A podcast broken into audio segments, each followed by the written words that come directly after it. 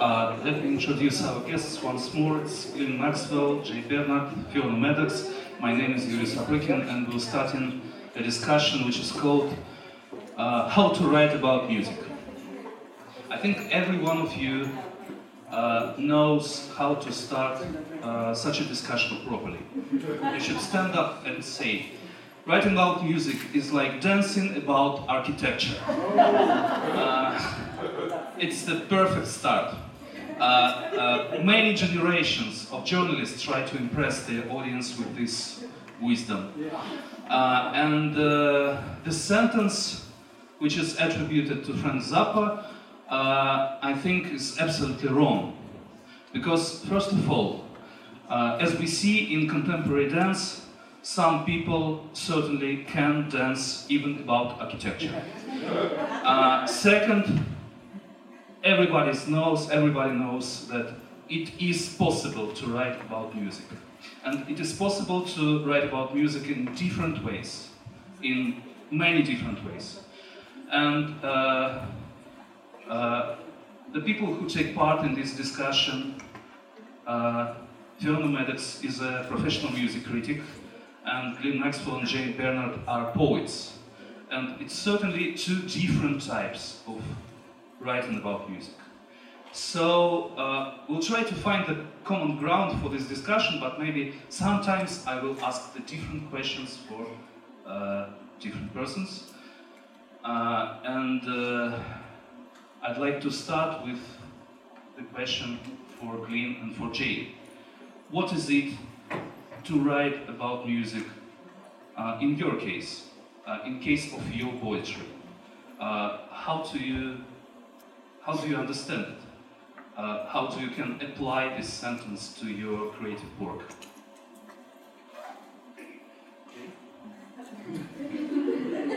uh, well, uh, I mean, we, we, touched on this in the, in the session just a second ago, where um, I was saying that, that, that, that I don't, I, I mean, dancing about architecture misses the point of dance and architecture, I think.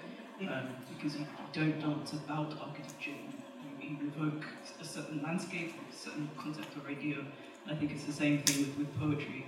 Um, we're not poeting about music, we're um, incorporating some of the aspects of, of music, having engaged and listened to it and moved emotionally by it.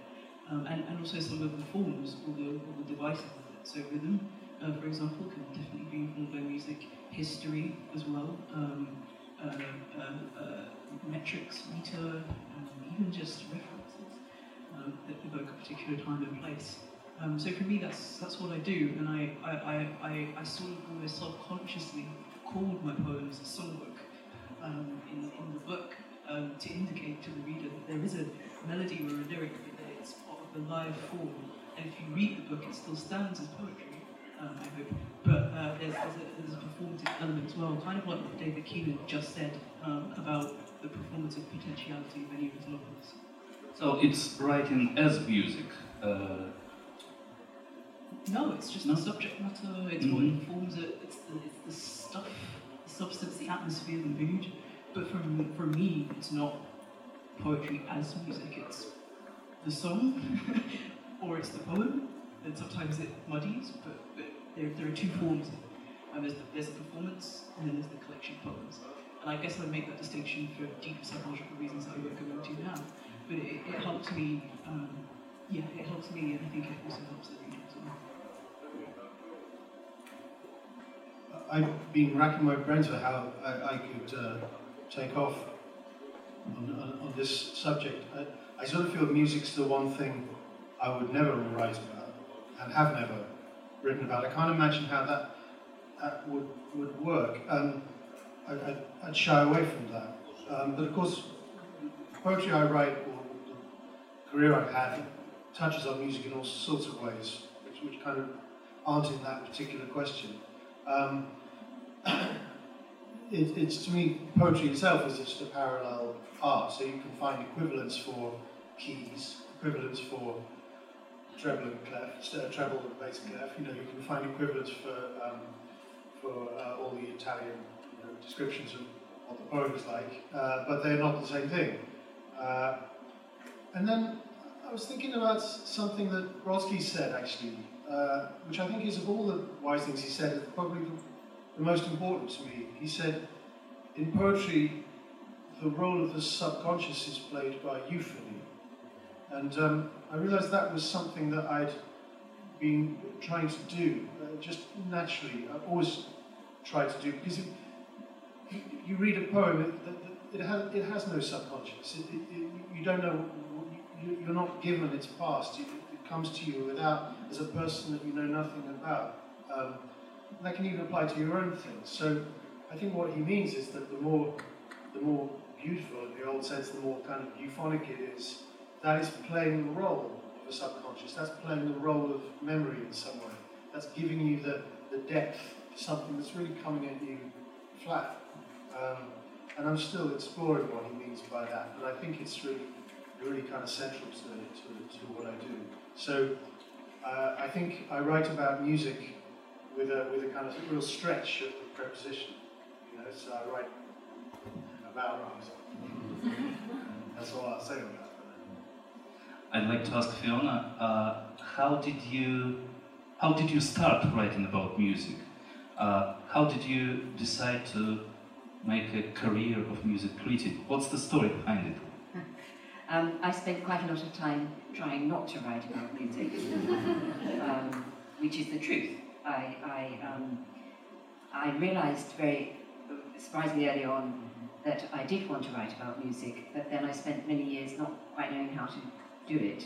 Um, because professionally there are not many openings and I had to earn a living and um, the, the idea of turning up at um, a, big newspaper office saying I'd like to be a music critic didn't seem to be the right way to go about it. But to cut a rather long story um, a bit shorter, um, I did other kinds of writing first and then I was asked to be a music critic and I said no so many times that I felt that I had to say yes.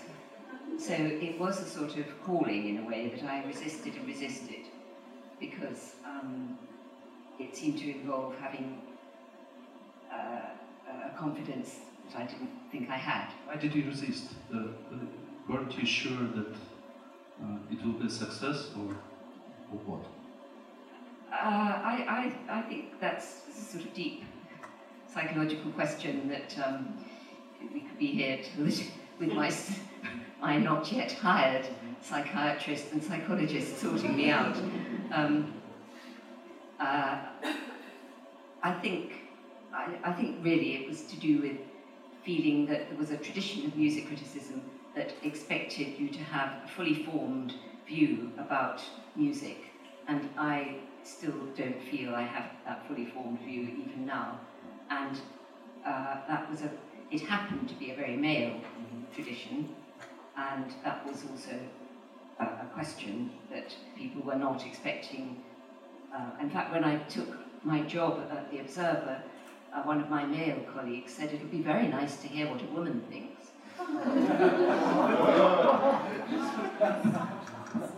and I don't know whether they really quite enjoyed the result.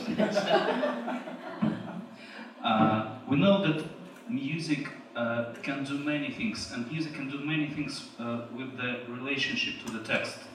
Uh, it can be the source of inspiration or the uh, flow, the rhythmic and melodic flow that, uh, that is built into the text, or the memorial device, or many, many, many, many, many things else.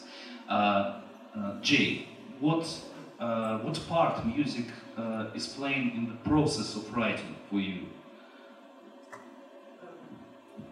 Yeah, in the process, well, eh, you know, I often write things from memory um, rather than trying to write it, uh, listening to it and then writing it, listening to it, it, because I don't think that works for me, and that's also not what I'm trying to do.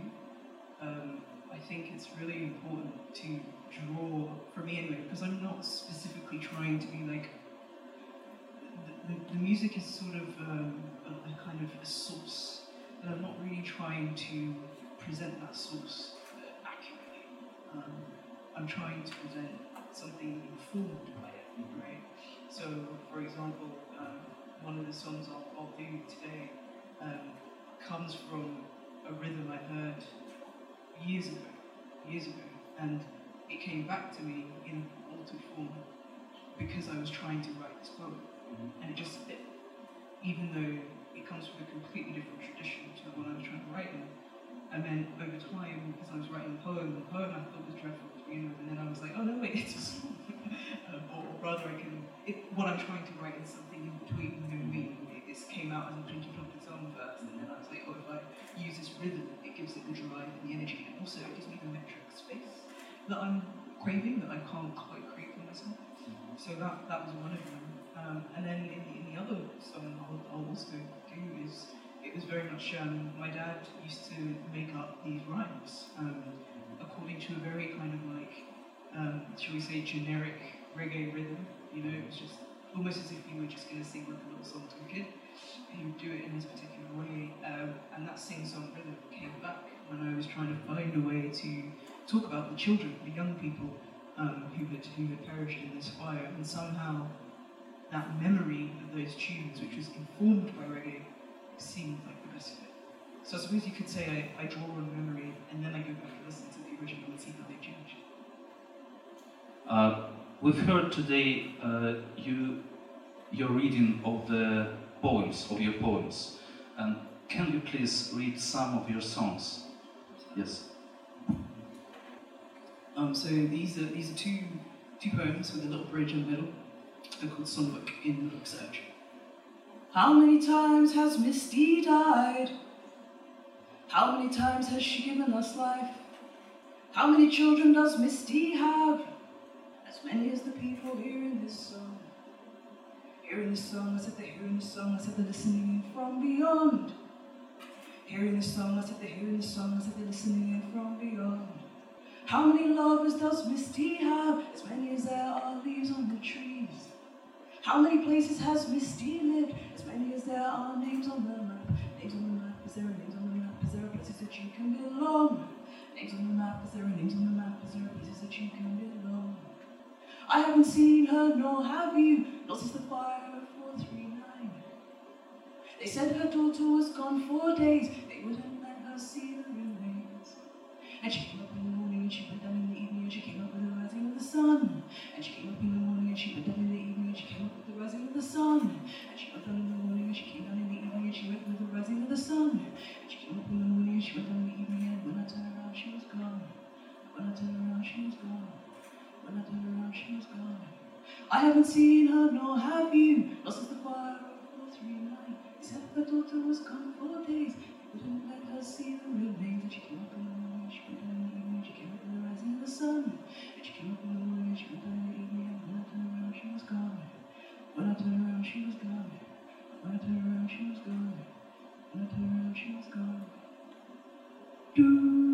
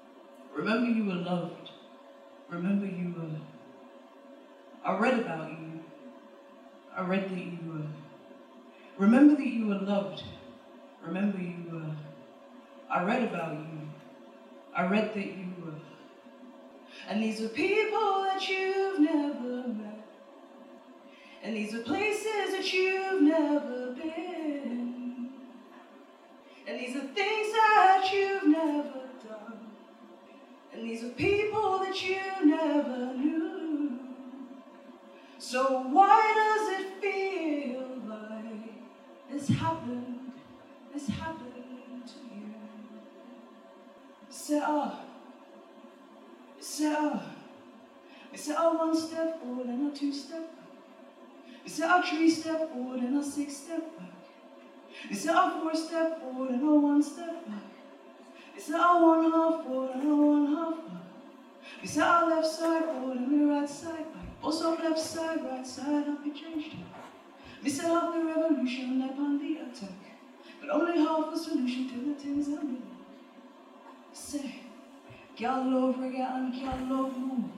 While love reggae and them love up in groove. The two of them are up and starting to move. Crowd gone wild, people stop me on them food. And I'm not watching them see this wicked MC. This beautiful girl all dressed up in green. Nails done nice, hair crisp, mean? The baddest little girl them ever did see. Me say a one step forward a two step up. Me say a three step forward a six step up. Me say a four step forward a one step up. Me say a one half forward a one half up. Say the heat to the night, I come up through the floor. Black smoke arise, them never did know. The people that jam and the young man a chop. Word fly from him lip like bomb by a gun. And the girl them a dance and the man them a rock. Drink six rum and black and the beat them a drop. Darkness descend and the moon gone black. Voices are calls to them half figure.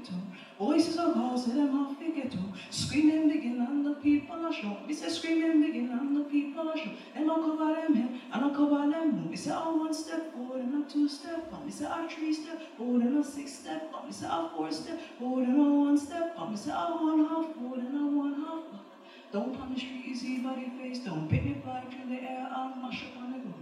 Flames in my fire and a furious red. Boy fall from the window and you not say anything. Girl fall back inside, we don't see her no more. No bright green dress up on the third floor. Policeman come and fireman too. Them startled, them scared, them don't know what to do. Mother she a cry and she not have no shoes. Man them a look but to help them refuse. Friend them shocked by the scale I lost. Me say black smoke a better what the house in the cross. Me say black smoke a better what the house in the cross. Me say black smoke a better what the house in the cross. Me say blood a run for the pain and the loss. Me say a one step and a two step up. Me say a three step and a six step up. Me say a four step and a one step up. Me say a one half and a one half. Thank you.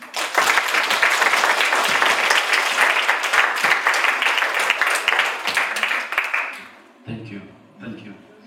Uh, uh, I'd like to ask Glyn, I wonder if you uh, sometimes imagine any of your works uh, as a music, and if you did, what genre and what form of music would it be?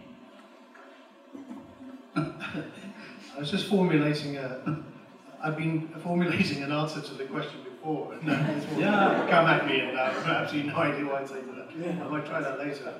Uh, um, I don't seem to fit into the, the, the, the topic terribly well today, but um, I, I was thinking. Uh, I was thinking about euphony and the subconscious because actually I, I, just woken up back to that that thought again, and it set me off in all sorts of directions. And then there was what David said about uh, uh, loving putting letters together so they could make love, and they would um, and they would bear meaning. Um, and I was thinking that what a kind of a lyric poet does is is, is, is that, but I think it also is putting words together that, that then bear uh, beauty. So I think that the, the difficulty with a poet and with music is to do with that sort of um, being careful not to confront beauty too full on, so that, uh, for, for, to confront euphony too full on, so that the rhymes are too full and they sit too easily and so on. Um, but when, when you do that, when you find the place to do that, to, to sort of go for euphonic notes, or notes of beauty, um, old style, say, uh, as they say about the calendar here, beauty old style. Um, you are at least what, what's important is that you, is that your yourself is disappearing into the language and the history of the language. So you are you are kind of lying back into the the history of um, your your own language, um, where it found beauty in centuries before you, um, where the dead found beauty and so on, and you, you're sort of receding from the foreground. Uh, uh, and I, you know, I, I tend to like writers who recede from the foreground, that, that kind of work. And you're letting the language play. You're letting the language play.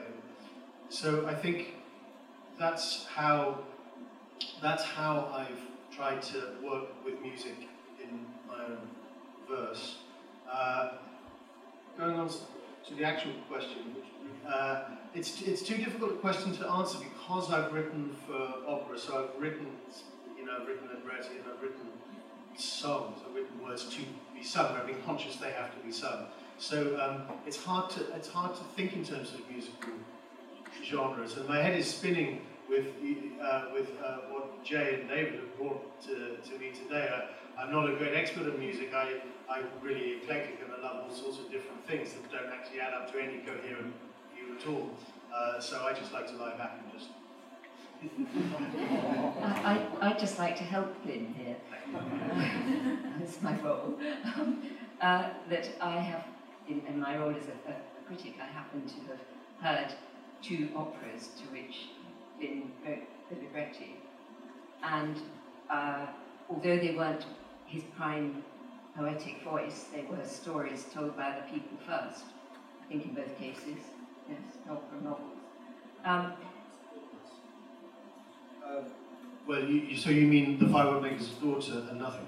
So the firework maker's daughter is a Philip Pullman story for um, kids. In fact, it's, um, he, he, said to me when I met him briefly on, on doing this, he said it was his, it was particularly special to him because it was about understanding that you're an artist as a child, and I think he wrote it for his child. Um, so there was that, and then there was nothing. Nothing is um, a Danish young adult novel that is extremely popular in most of Europe. It's, it wasn't very well known in Britain, and I hadn't heard of it. But um, my composer, David Bruce, who wrote the music in both these cases, was telling me the story over the phone, and I, he got about 30 seconds in, and I said, we're doing that story. It's like a Lord of the Flies story where things go terribly badly for a lot of school children. Um, so, yeah, so uh, that, that's, um, uh, uh, yeah, so again, not my story. But, but what I would say, if I were, if I were writing a review of it, which I think I probably did at the time, um, uh, um, is that Glyn did what many librettists do not do successfully. He didn't put his own glory of language in front of the need it had to serve the composer and work with the composer. And it, it's, it's another subject, and it's not about poetry, and it's not about writing about music, but it's about providing music with words that work to be sung. And you need very, very spare language which is very clear and direct. This is all very obvious stuff. But it's surprising how, although it seems obvious, uh, again and again and again, I, I talk to composers who have had to cut the libretto that they'd been lovingly sent by some um, often often poets, uh, and they're double the length, but, uh, because music sets language at a much slower pace, obviously, than we speak it. But what was so very clear about the librettists, uh, the librettos that I've heard of Glyn is that they were very succinct and they, they really didn't try to be poetic. They tried to be robust and strong. I consider me helped magnificently. Thank you. um, well, Fiona's words are nothing but extremely uh, wonderful. It meant an awful lot to me. Um, yes, yeah, so I, I, it's a case just from the, the, the poets speaking to that, that I've had to learn as a poet how, how libretti, uh, uh, what to do as a poet. You, it's, like different lessons going into the theatre, but um, going into libretti, it, it's, yeah, it's, you, you, you, do less, you rely on vowels, you rely on repetitions, and, and you, again, I think you, you let you let go a lot of the things you thought you were you were as a poet you let go of beauty, you let go of high lyricism, you let go of metaphor, you let go sympathy. And um, it, it, means a lot to me that, that Fiona said all that paper. It, uh, it was, I thought at the time, good to hear what a woman thinks. we're paying each other later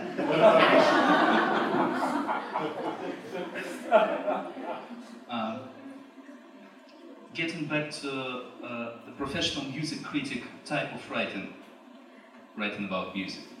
Uh, there is a problem, I, th I, think it's a problem for every music critic. Uh, the problem is that you certainly understand music much more deeply than most of your readers.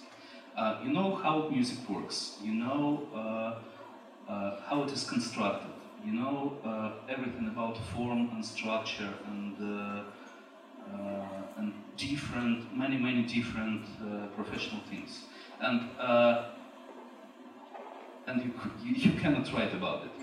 How, to, how, to, how do you decide uh, what to tell your readers and what not to tell. Where's the borders of your um, competence in, in, in your texts? there are no borders. it's just one long incompetence.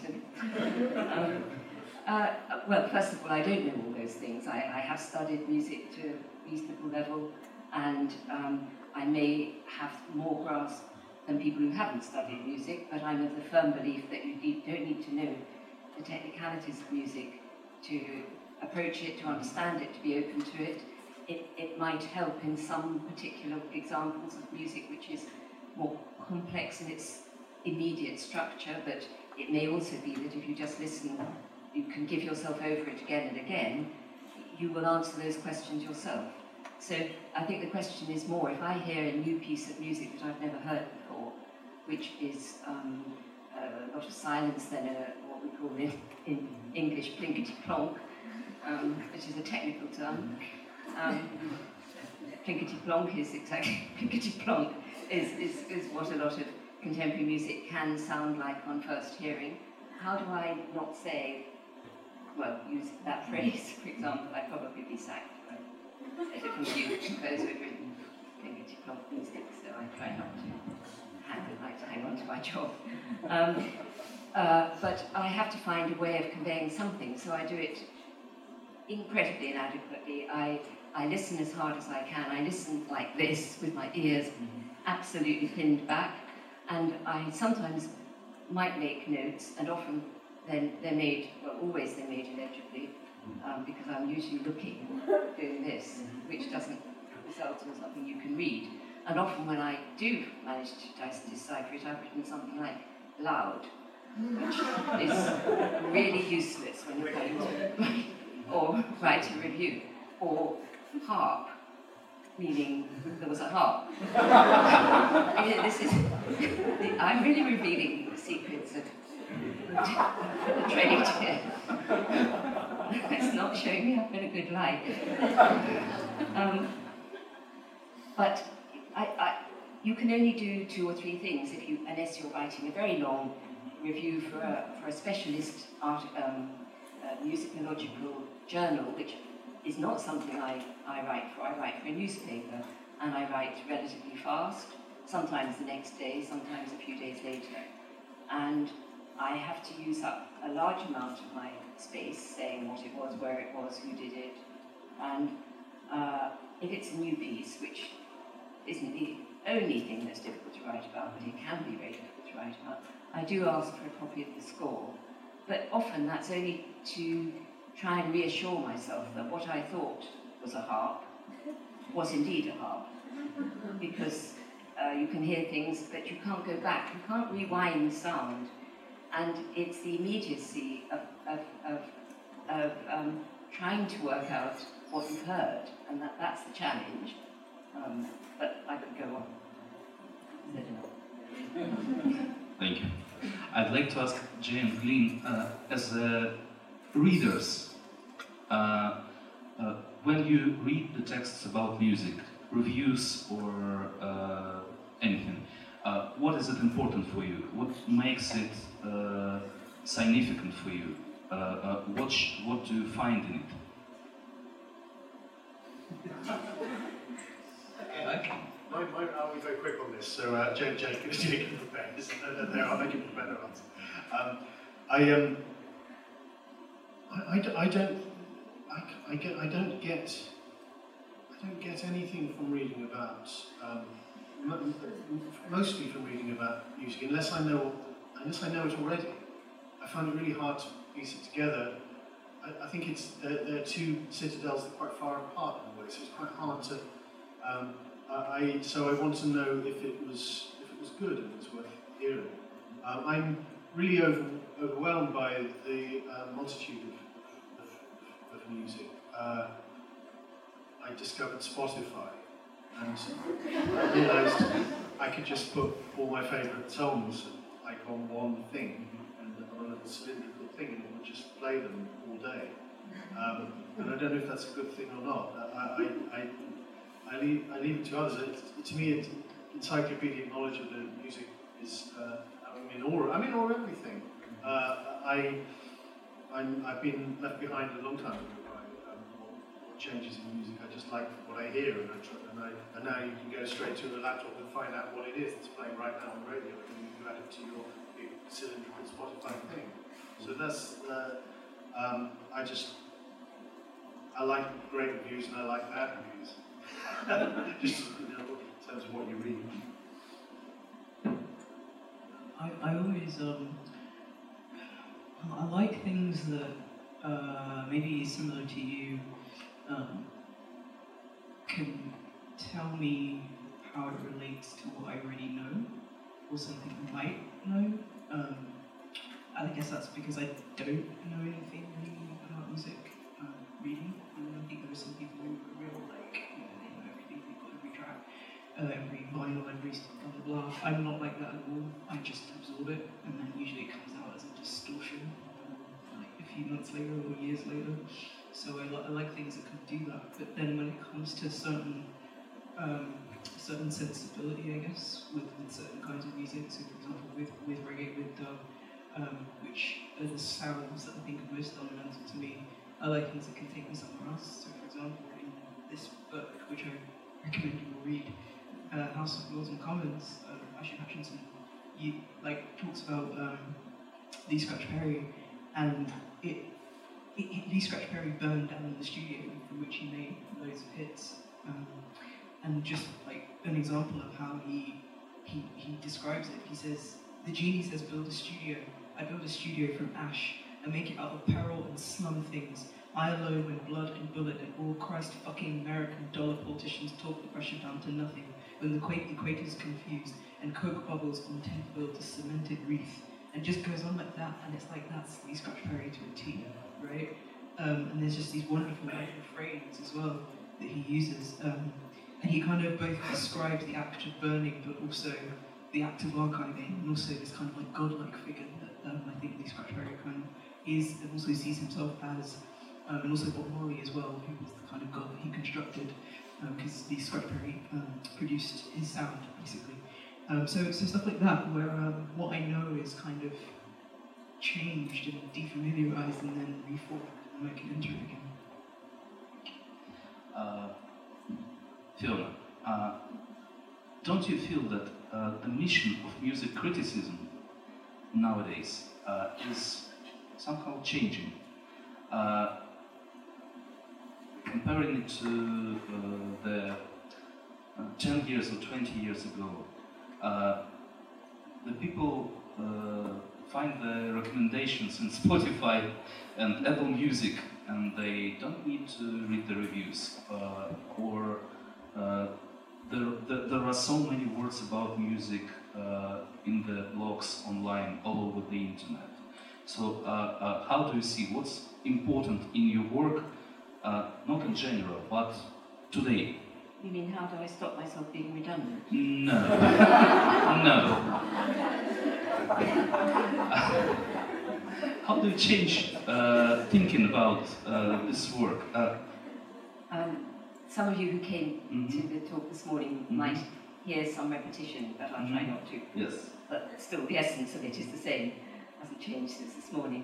Um, uh, well, one of the simple things that's, that's difficult is that we now, as newspaper critics, have to give stars to a review, as if it's you know the best orange juice from the local supermarket. Which which which one should I choose? And that is agony. I mean, it is really painful to, to decide because you know that for many people they are not going to read the beautiful prose that you constructed so lovingly. They are going to look at the number of stars and move on.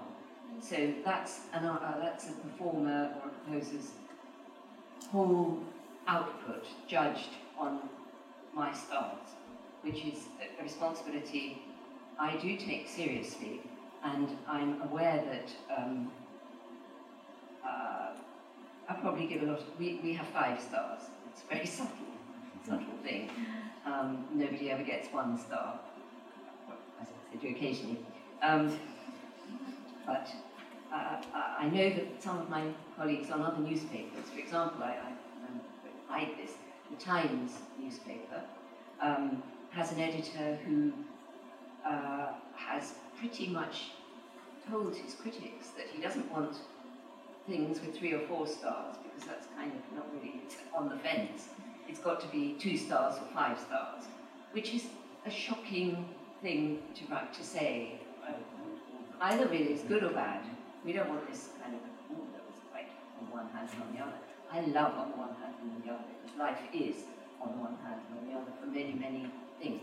Of course, there are very good and very bad, and when the, the time comes for very good or very bad, you give them the stars accordingly. But it's um, it's a recognition of the fact that that, that, that, the response is very quick and the reader's attention is very short. And um, I, I think that's a major way in which things have changed. Um, it, it's a long it's a long debate. It's a debate about the whole of criticism and how you write about music. But um, I want to be an advocate on the whole, which doesn't mean I can't be at times against something, disappointed by something. But I, I won't play that two or five stars game. I really, I won't give up and pushed into that particular corner. Uh, there is a there is a beautiful music magazine, one of my favorite music magazines of all time. It's called The Wire, a magazine for uh, which David Keenan worked for a long time. And there is a section on the last page which is called Epiphany. Uh, different writers, uh, uh, different people writing about the moment of extreme divine revelation connected with music, of the extraordinary, about the extraordinary music experience which changed the perception of music for them. Can you, uh, every one of you, remember uh, such a moment in your life? The moment of the music epiphany.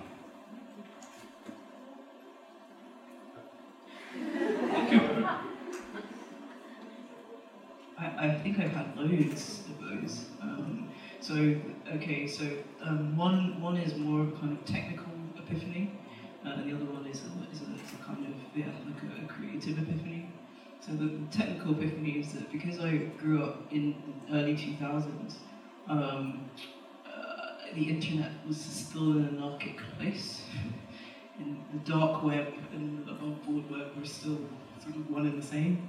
So anyway, we used to download all my music um, from LimeWire uh, and from Kazaa. I never used Napster actually. Um, it, was, it was a bit crappy by the time I got to it because it was really the early 90s and Napster was a thing. And it was amazing because um, I would just type in my favourite stuff and because it was so skeezy, like all kinds, like a lot of porn would come up, and then like in between would be like Eminem, which is what I was looking for, or like um, Radiohead or whatever. But as a result of that, I found like these bootlegs from Bob Dylan, for example, that like a lot of people, including hardcore Dylan fans of friends of mine, had never heard, um, like Moonshine, for example. Um, and I kind of like discovered I could download whole albums um, and like create. It was terrible. It was, it was what destroyed the music industry. It was great while it was. It's why we have Spotify now, right? So they, they came up with a different model. So that was my like revelation as, as a kid. I didn't go to the record store. I didn't make money to begin with, but also that just wasn't the culture that I grew up with.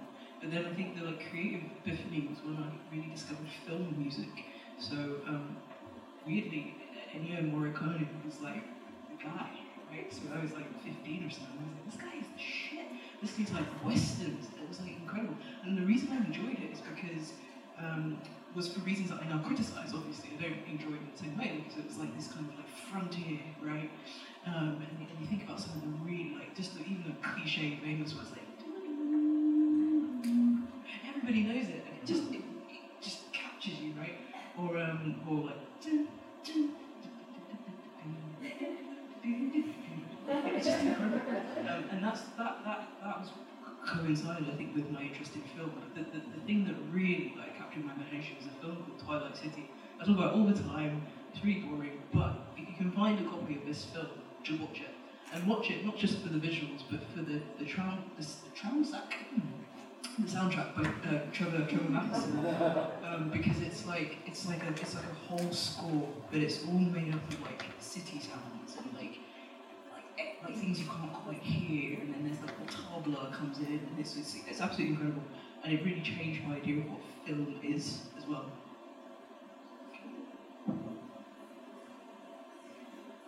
I think you're probably asking the question in a, in a slightly biographical way, um, which I need a lot longer to think about, and I have been thinking. But I think I, I sympathise with Glyn saying that there isn't a moment because, in a sense, every epiphany is when you think you're hearing something that is the best you've ever heard. And that happens not with a boring frequency, but a thrilling frequency for me. That if I hear a performance of The Rite of Spring and it's a brilliant performance, it's the best performance I've ever heard. And it cancels out, well, it doesn't cancel out, it adds to the sum of my uh, understanding of that music. And that is a, an almost constant journey, and that's why I, I love to go on, on this journey of exploration. Um, and there are pieces that I heard that I could probably say, yes, that moment in my youth, teenage years, whatever, that, I mean, for example, uh, Brahms' Symphony Number One, it's, it's a standard repertoire piece. I first discovered it when I was about 15 and, and couldn't believe how wonderful it was. And then didn't really think, go on thinking about it, but many, many, many years later, not so long ago, um, I was in Oxford in the Sheldonian Theatre, which is a beautiful theatre, terrible place for music, but a beautiful, um, exquisite 18th, 17th, 16th, 17th century building, sorry, um, and very uncomfortable seats. But it was the 1st of May, and the Berlin Philharmonic um, goes to a city, European city, I a world city, every 1st of May and plays a concert. And Daniel Barenboim was conducting Brahms' first symphony. And the whole building was vibrating because it was a, well, it's a bit bigger than this, but it's, it only seats a few hundred people. And to have this glorious, streamlined sound coming yards, meters from me, I, I was absolutely taken with it. And that became an epiphany, but it was a piece I'd known most of my life. Uh, I'd like also to ask you about your uh, about your books. You've written two biographies of the great composers, but it's very different uh, composers from different uh, times. Uh, Hildegard von Bingen and uh, Harrison Birtwistle. Uh, uh, what's uh, common for you between these two figures? Well, this is something that uh, I know this is a, a public conversation, Mhm. but it is something I will be talking about tomorrow morning. Uh, so sorry. Um, I, I, I will just answer quite Spoiler uh, yes. of tomorrow's discussion.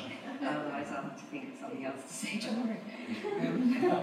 um, yes, I think um, they were they're both made up forms. I, I had to. They're not conventional biographies. I would say that. One is about someone who barely who lived ten uh, centuries ago, and one is by someone who's alive now.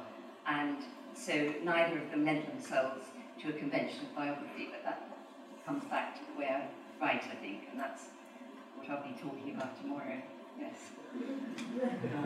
Uh, I think uh, we can uh, we can go to the questions from the audience.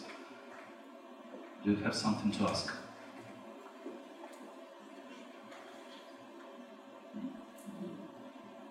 Well, I have a question about the following. Uh, it often happens to critics in movies. Uh, sometimes they give very bad reviews. Time goes by and their opinion change. Uh, when Stravinsky presented his ballet Holy Spring, so there were no good reviews. Later, people started to appreciate. Do such things happen in the sphere of musical criticism? That just reviews uh, start to be so and so, and times goes by and you change your opinion, or just it's, it never happens like that. I think that's a, a question that's a very big question that can only be answered by all critics in the world. Uh, uh, I, I would say I, I change my mind all the time. Yeah, I, I think you, you go, you listen to the event in that moment, and you give it your full concentration, and never mind what you said yesterday. And if you said last week that you hated X composer, and today you're suddenly loving it, fantastic. Does it happen in the 21st century when critics first write negative reviews and later they change and they say sorry, but after some time goes by, or it never happened? Well, or, yeah, you said it's with you, but have you read such reviews, like just different reviews? Have I read such reviews? I don't really, I try not to read other reviews. I, I mean, I do occasionally, that's not a, a, not a clever answer. I, I really try to read other things, not, not other reviews. It probably does that. Any questions?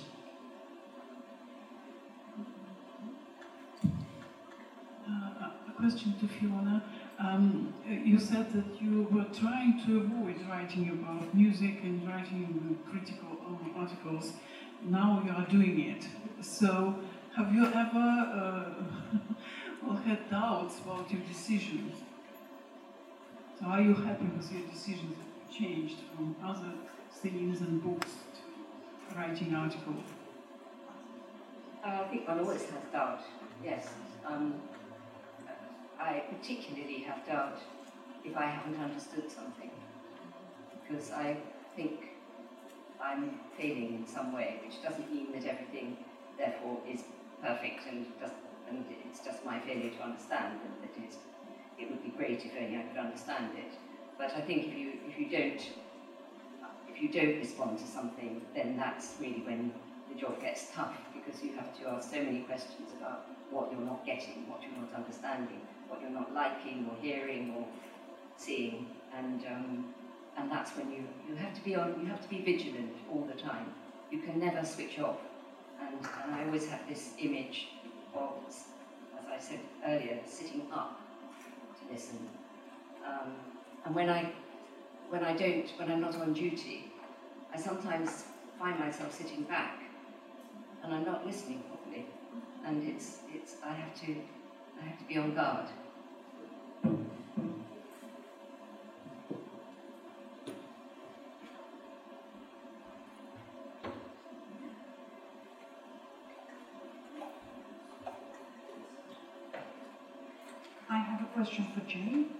It's about the song about Mrs. D. Was it written as a song to be performed like you performed it, or was it written to be read on paper?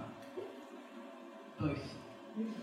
Could you tell us more about it? What kind of performance? Is it a larger kind of, is it a play? Is it what? Um, the it's the it's the book Surge. So it just it appears in the collection Surge alongside all the other pieces, um, and it's called Songbook Two. And uh, it, it, the whole point is that it's called Songbook Two, but there isn't a score in the work or anything. It's just a couplet, um, and I wanted it to be able to sort of exist as a sort of playful, almost naive, sort of faux, innocent poem um, because I wanted to play around with um, poetry, you know, and what that means. Um, its sort of closeness to um, sort of almost hallmark cards, you know, I'm very sorry for your loss, these sorts of things that I think poets find hard to, because they're just a bit, you know, they don't often get the thing but they're sort of an exchanger of thought. So I trying to get that, that kind of thing and then sort of work it into something else. So if you don't see and read the poem, then you never, you never hear the melody, but you can imagine, you know, you can really think up this song yourself or imagine it or something like that. I, I'm not, not, I think there's two different experiences that I was trying to create. One live and one on page. So. And is Surge performed in theatre? Yes, I did a, a solo show of it. Um, at the end of June. It's more a question to all of you. I've seen some books about music, supported by music in different formats that experiment with new media like I don't know, books about radio stations with QR codes linking to certain channels or podcasts or programs, or vinyl audiobooks where texts are mixed with music. Have you ever experimented with new media and or mixing formats, or have you thought about it, or do you know successful examples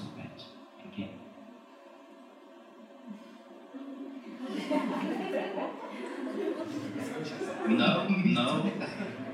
Jay. Yes, I have. Yeah, totally. Um, I, I, I've done loads with, with, with other forms. It's sort of what, what kind of what I do, I think. Uh, poetry is like one strand of it. Um, like the latest thing I'm doing is I'm recording city city soundtracks because I've written a poem that is just out of earshot. Um, and you kind of put on a headset in, in VR and you walk through this sort of city, but it's not a city, but it is. You know, you, you hear these city sounds and kind of move through. Um, and I kind of like the idea of a poem just out of earshot, like a, you know, you're kind of walking through a place or it's a new place and you, you hear things, or like here, for example, I've realised that words that say pectola to me uh, say restaurant, things like that, where it's like double, you know. So that's the whole idea, and, the, and the poem just out of earshot is, is supposed to be like a kind of listening in. Um, also in film, like I think um, one of the things I, I want to talk about tomorrow at least is what it means as a, as a poet coming in and trying to, to, to work with film um, and to create soundtracks that are to, to sort of um, that have a, diff- a slightly different sensibility, like cutting things differently. So I, I made a film called Something Said that is um, a very much an essay poem film, poem film, you know whatever that is, where I, I was trying to kind of I think what you said about the, the, the unconscious in euphony is on mark. Something about the you, you get at it via euphony, and I think euphony is something sounding good in concert with another thing, right? Um, so I think the interdisciplinary aspect um, maybe maybe comes comes from there as well. Yeah. Uh, I've found a, found a way to get into this. Um, what what, what uh, Jay says about um, uh, just out of earshot, um, the kind of central sound, um, image, sound, whatever it is, uh, essence in Robert Frost is the idea of the sound of sense, um, which he explained as that you could understand the sense of um, something you could hear through a wall where you couldn't make out any of the words, but you could, by the rising intonations, of, rising and falling intonations of the words, you could work out what the meaning was. And his poetry was full of that, um, and, and it was a really uh, kind of central idea for him. So this is more about sound than it's about music, but um, it, it, I can, someone, someone whose brain is a bit clearer right now could probably um, could, could put, join the dots together. But this is uh, this is something I, I tried to learn from Frost. Um, that uh, the sound of sense, that the sound of uh, that this is sort of beyond actual words, beyond actual meaning, is a, a human sound, which uh, is quite easy to decode. And I guess that's what music is trying to do, is trying to represent that. So perhaps on a certain level, poetry is trying to represent that beyond the words you choose. Um, I'm obviously kind of just in the, in the somewhere in the middle of this journey, so it's not a finished thought, as you can tell. I think you're right because we, we do often musicality, um, and, and there is the idea that if you listen to the sound, then the sense will take of itself. Um, in poetry, I think that's a really common idea. And I also think maybe this talk should have come with a question mark at the end. It should have been like, how to talk about about music, um, because I think the anxiety that we're feeling is maybe where the juice is, more than some kind of like um, like specific knowledge. I think there's a kind of um, wrenching with musicality and with, like you say, how close or far we come from you know um, hitting the kind of rhyme or the or the, or the, or the pleasant sounding thing dead on. Um, and I also think like even even for myself, um, you know, like the music is actually a dangerous place, right? So the music can sometimes overwhelm the, the, poetry. And what does that mean? You know? Um, especially as people who you know, regularly get up and read it. what, what's it? What am, and we're often in, we're often in spaces too, like in theatre spaces. Yeah, no, absolutely. Uh, It, it, it's music. Music just main lines to, to emotions, isn't it? In a way that poetry, poetry, I suppose, is is working with with sound and also with meaning. Um, this is very obvious stuff that I'm just thinking at the age of 56 and just figuring out. But even when, actually, even when you, you stand up and, and sing beautifully, I sort of, you know, I've got like a thousand poems that I could do, and I think that's access to something that a poem hasn't got. You know, uh, however good it is, I, you know, I could, I could also, you know, could read like Keats or Shakespeare. It still doesn't have the same access that a song has. It's a, it's a very different citadel, and I think that's why it's kind of um, uh, a struggle with the, the uh, to get kind of to ride the conversation because it, it's, it, they, they seem to me just shining citadels across a plane, of poetry and music, and uh, I find it hard to make the connections. It's, um, oh, sorry, could I just say, see hand. Um, it, it's interesting that someone like Schubert, who wrote 500 and something other songs, didn't always set the, the greatest poetry. I mean, he set some well-known poets, but his best songs don't relate to whether he's also setting the best texts, because the, the music, uh, for better or worse, and in Schubert's case, I think we can always say better, um, takes its own rhythm, and even if it's if it's responding to the rhythm of the, the text of the song of the poem, and it, it's interesting how many composers have almost willingly taken rather bad poetry and set it to music. There's a big history of that. Although Benjamin Britten set some really fantastically um, sophisticated poetry, and of course a lot of Shakespeare's songs, written as songs, have been set by composers.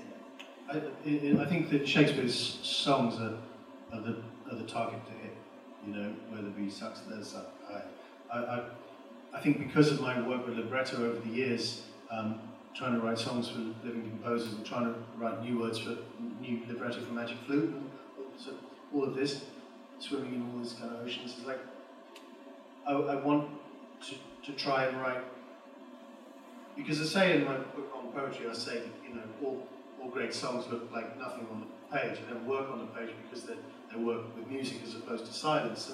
And soon, of course, as soon as one says that, one wants to disprove it, that's my temperament. Um, and so I've been working towards trying to write a poem that satisfies me as a poem and is could be set to music. And, and this is, you know, like whether it's Shakespeare or Burns or Tom Moore or, or you know, the, the people who did that fantastically well. Um, and I've, I've got my first attempt. I'll, I'll read it tomorrow on my thing. Sing. Uh, it's um, it's uh, uh, it sounds it sounds a little bit like uh, it was written by uh, a, a, very sweet twelve-year-old, and I'm really proud of it. So I'm just saying that, just so you don't burst my bubble. But I'll I'll give it a go tomorrow. Don, Don Paterson in his opus Magnus, Magnum opus, Magnus opus, Magnum opus, I don't know if it's very big book. It's really fat. book. it's really fat. Um, I got halfway through and he, he, says like he talks about music and feeling and, and all that and he, he, he did this really wonderful thing that I really remember. He said, um, you know that that um, music is how feeling sounds. And then he said, and feeling is just how feeling feels and I thought that was amazing because it's kind of true. And what does that then mean um, for, for, music and feeling? Um, because I, I, I, I, slightly disagree with you actually that, that a poem can't do what singing can do because I've seen poets do things that songwriters or singers can't do. And I think it's something to do with how you access the feeling. I think the feeling that music does, or can do, is this space, time. It marks time in a slightly different way. You know, like you were saying, it, it stretches the word in a slightly different way. But I think that can be achieved, and, and I think Rufus Wainwright's um, um, setting of sonnet